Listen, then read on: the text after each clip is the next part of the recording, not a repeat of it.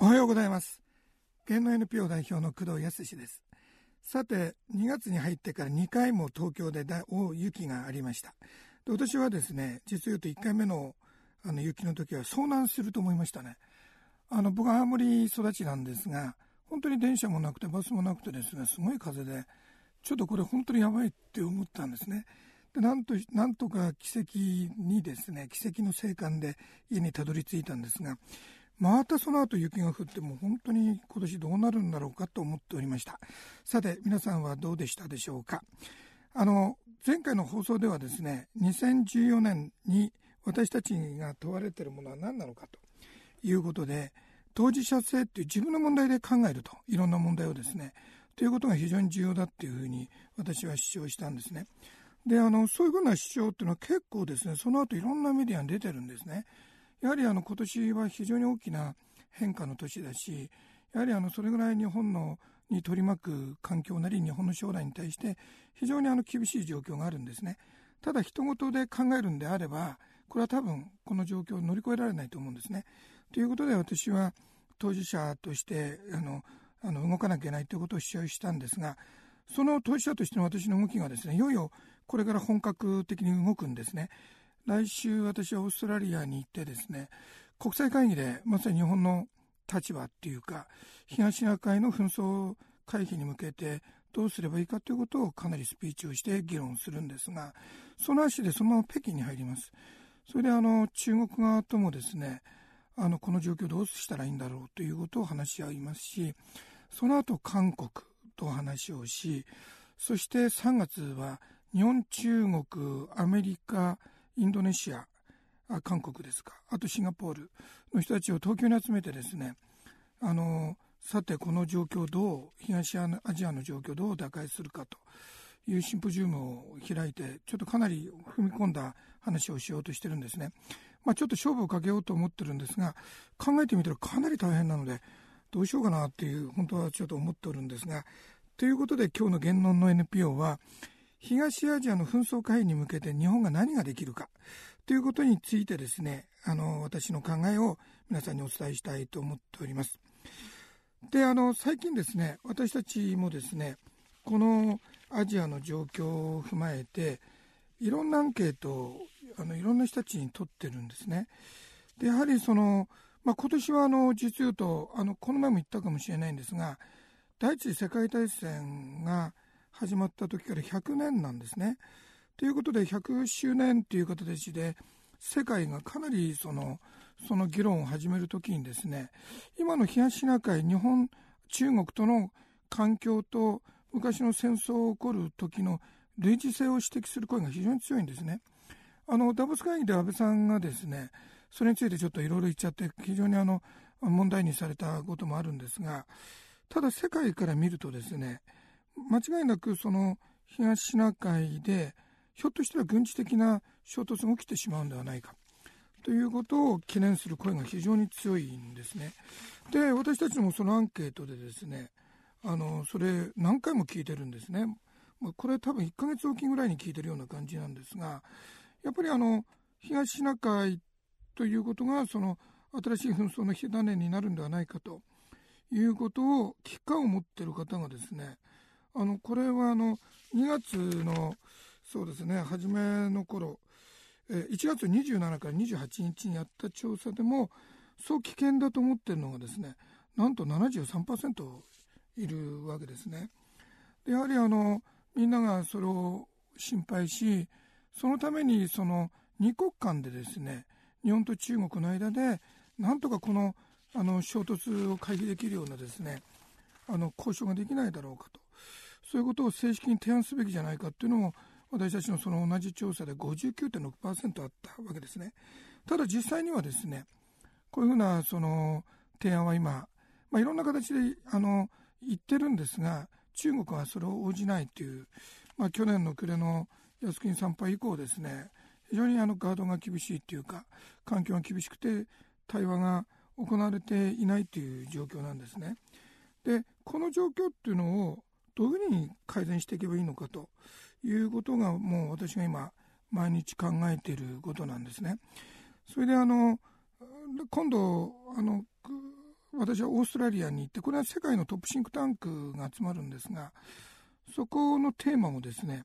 やはりそのやっぱり東シナ海南シナ海の軍事衝突の可能性をどういうふうにこう回避するのかとか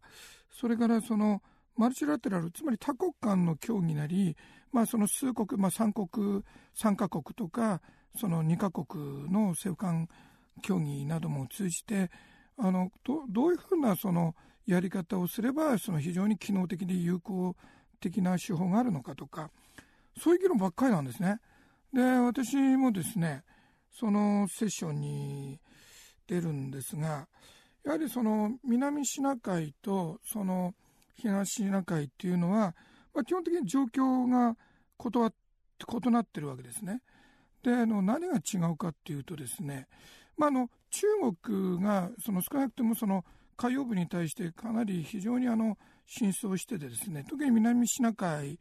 ではですね、まあ、実質的にあのあの領海化していくっていう動きがありますのでやっぱりそのいろんなその東南アジアの国々とこうまあいろいろぶつかってきてるわけですね。ただあの東シナ海は尖閣をベースにして日本と中国が緊張感があるんですが何が違うかというとですね南シナ海の場合はその ASEAN を中心としたですね多国間のその協議メカニズムが存在してるんですね。でこれはあの ASEAN プラス8っていう形で東東あのアジア首脳会議とかそれからあの例えば外相会議とかですねそれからあの国防省つまり軍の会議もあるんですね。だからそこにその実を言うとそのプラス8っていうのはアメリカもオーストラリアもロシアまで入ってるわけですね。でかなり大きな多国間の協議メカニズムがあると。一方で東シナ海にはそういう多国間の協議メカニズムは全くないわけですよ。でただその多国間の協議メカニズムが十分に機能しているかとなるとですね確かにあの南シナ海のところではあのまさにあの行動規範つまりあの紛争の平和を平和的に解決するとかその例えば航行の自由をきちっと守ろうとかそういう宣言はもうしてるんですが2002年からですかただそのその後それがなかなかあまり機能してないので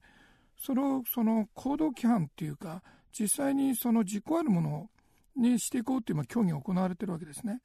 なのであの最大限そういうふうな協議の枠組みがあるということは東シナ海から見れば非常にあの重要なことなんですがなかなかその協議の足取りテンポが遅いと。で一方で中国っていうのは東南アジアに関してもかなり大きな影響力経済的な影響力を拡大してきているわけですね。でそうなってくるとそのマルチラテラルの多国間のその協議のほかにですね例えばそのあの個別の国との連携例えば日本もあのこの前海上保安庁のあの巡視艇をですねあのベトナあのフィリピンに10隻あの ODA で送るって話があったんですがやっぱり沿岸警備の力をつけるためのいろんな取り組みとかいろんなことをこう服装にやってですねやってるわけですね。それでもさてそれがどうなるかわからないという、まあ、環境はあるんですがそういう状況にあるわけですね。まあ、ここの東シナ海の問題はこういう枠組みをとにかく強めていくしかない。でその航行の自由とかそういう環境づくりが国際社会の中で非常に注目されてですねその中でそのそういうなんていうんですかねルールを超えた動きがあるっていうことを牽制していくっていうことがそのいろんな形で非常に重要になっていくと思うんですね。ただ今度は東シナ海の場合はですねそのそういうマルチの対話はないということは実を言うとそのある意味でそのこの当事者国っていうのがあの日本あのこの東シナ海の場合は日本と中国と韓国あのぐらいしかないわけですね。まあ、その韓国と日本はアメリカと軍事同盟を結んでるわけですがで南シナ海の場合はその三叉三叉諸島の関係する人は6カ国もあるんでそれが ASEAN 多目多目多国間っていう競技でいろんな人たちが参加してるので非常に複雑なんですが日本はその非常にあのなんていうんですか当事者が少ないのでやりようによってはですねなんとかこれを2国間なりその3カ国間の協議メカニズムが動かせばですねこれは解決に向かう、まあ、当事者の協議次第によってはですね解決に向かう可能性はあるという局面なわけですよ。ただその東シナ海は南シナ海と比べてちょっとまた別の話があるわけですね。それは政府間外交が全く機能してないということで、まあ、背景にはその、まあ、近隣国と日本の関係が非常に関係が悪いと。で今あのアメリカが韓国に行ってますよね中国に行ってそれはなんとか仲介しなきゃいけないとつまり世界がですねやっぱりこの近隣国との状況をなんとか日本との近隣国との対立をですねなんとかしなきゃいけないという状況に今なってきてるわけです。でさてこの問題を日本がまた中国が独自に解決できるかということなんですが私は非常にその先行きはそのそんな単純じゃないとかなり冷え込んできてるわけですね。で私たちはあのさっきのアンケートでですねあのそれをどうすればいいんだろうかということを聞いてみたんですね。そしてあのちょっとこれの結果も面白かったんですよ。であなたは東シナ海の紛争回避に向けてどの対話の仕組みが機能すると考えますかと、まあ、それを一つだけ選んでくれと言ったんですがなんと一番多かったのはですね日米中の3国間の協議なんですね。31.3%そして日中の2国間協議が12.8でさっきあの南シナ海で問題になった東アジア首脳会議。これは東 ASEAN プラス8って言うんですがそれを期待する人も18.4%いるんですね。さてこれをどう読めばいいかと。これはあのこの調査っていうのは有識者っていう例えば日本のそのオピニオンリーダーの人とかメディアとか企業経営者とか学者とかあのそういう人たちに出してるアンケート結果だったんですがこれはですね2国間の対話つまり日本と中国の対話だけでは難しいんじゃないかと。やっぱりアメリカを巻き込んだ形での3国間の対話が必要なんじゃないかというふうなことを多くの人が考え始めてるっていうことなんですね。で一方で東アジアサミットということに18.4%あるっていうのはやはりその東アジア全体の海域がですね海がいつもこういうふうに不安定になって戦争の可能性があるっていうのはこれはたまったもんじゃないとやはりどっかのタイミングではですね多国間の協議メカニズムがやっぱりできていかなきゃいけないんじゃないかというふうな今状況に思ってるということが非常にこう浮き彫りになってるわけですよ。で私はですねこの状況はあの極めてよく理解できますね。やはりあの今の状況は少なくとも政府間で対話ができないとすれば今東シナ海あのこのまま見てたら日本の尖閣国有化以外以降77回もですね中国の海警あの巡視船と日本の巡視船がせめ合ってましてあの上空でも非常に不安なんですね。でそういうような危機感という問題が全くそれを解決する仕組みが、ね、今ないわけですよ。ホットラインを作るっていう動きもないというふうな状況になっていくとやはりあの安倍さんがですね思い切った行動をとってですねこの状況を打開しようと思わない限りですねやっぱりこの二国間協議っていう可能性は非常に厳しいだろうとするとやっぱりアメリカ含めてっていう話になってしまうとだけど私はですね、まあ、事態としてはそれはやむを得ないんだけどやはりそこまであの3カ国アメリカを含めた議論するってことは非常にやっぱり僕私自身はねやっぱり慎重なんですね。やはりこれはですね日本と中国の間である程度環境を変えるっていう努力をしていくことがやはり重要だと思ってるわけです。ただ今の状況を考えてみると政府ができないんであれば誰がやるかと。でやはり民間私たちがやるしかないというふうに私は思ってるわけですね。でこの前あのここのあの番組でも何度か言ったんですがやはり政府外交というものがですねやっぱり領土っていう主権っていうものをあの譲らないというのはこれは当然のことなんですね。私もそういう気持ちがあります。ただここの問題だけのこの解決だけを考えすぎると逆に政府外交が機能しなくなってしまうと。ナショナリズムっていうその両国のかなり厳しい国民間の感情が非常に出てしまうと。だからもしくは9月事故が東シナ海だった場合にひょっとしたら国民感情が火がつくとそれがエスカレーションしてしまうと。そういう危険性があるわけですね。ここの世論っていう問題。でそしてそのこの問題を自体を冷静に考えようっていう議論はですねやはりこれは政府ではなくて民間が動くしかない。と私は思ってるわけですね。でこの話をですね今度オーストラリアに行ってみようの国際会議で新あのかなりトップクラスの人いっぱい集まるんです世界の23カ国が。そこでバンバン行ってみようと思っているんですね。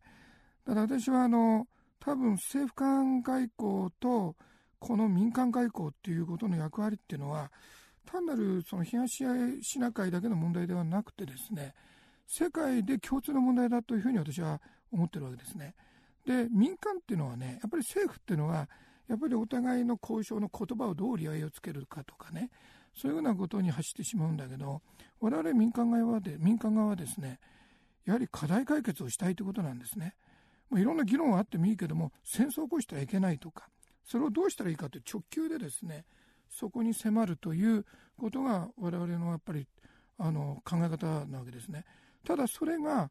いろんな人たちの支持を得ていくと国際世論がそれをサポートしてくれるという状況の中で局面を打開できるんだと思うんですがこの局面っていうのは東シナ海じゃなくて世界でもいっぱいあるんですよ。そういうふうな課題解決が政府間外交だけでは機能しないと。ということを考えるとこの東シナ海の問題っていうのは一つのその、まあ、国際的な環境の中での一つの大きなチャレンジだと思っているわけですね。であの今世界の国際会議はですね東シナ海に関してはこれどうしたらいいんだと皆さん気にしてるわけです。一方で南シナ海もこれ大変だなと。ということでもうどっちもこれどうやったらいいんだっていう議論をしてるんですね。さっき言った東シナ海南シナ海での行動規範ということは協議は始まってるんですけどなかなか歩みは遅いと。だけど私はですねひょっとしたら東シナ海の方で平和解決紛争の平和解決なりそういうことを、まあ、つまり戦争を起こさないっていう何て言うんですかねそういうふうなために一緒に行動するという行動規範というものが東シナ海の方が先にできやすいんじゃないかと思ってるわけですね。今まであの東アジアのことを考える時はいつもですね南シナ海の動きがどうなるんだろうとばっかり思ってたんですが逆に東シナ海でその新しい流れを作ってですねそれを東アジア全体のですね新しい秩序づくりっていう問題に広げていけないかということが実言うと私の大きなあのチャレンジっていうか気持ちなわけです。で去年10月末に我々は日本と中国の間であの不戦の誓いをしたと戦争しないということを誓いを合意しているわけですね。その後日中間は中国の識別圏の東シナ海での設定とか、まあ、その後あの安倍さんの問題もありですねまたまた非常に厳しい状況になってるんですがしかし私はそのあそこで去年の合意したこの不戦の誓いということそのものは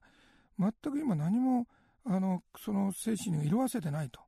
と思ってるわけですね。逆にこの不戦というものを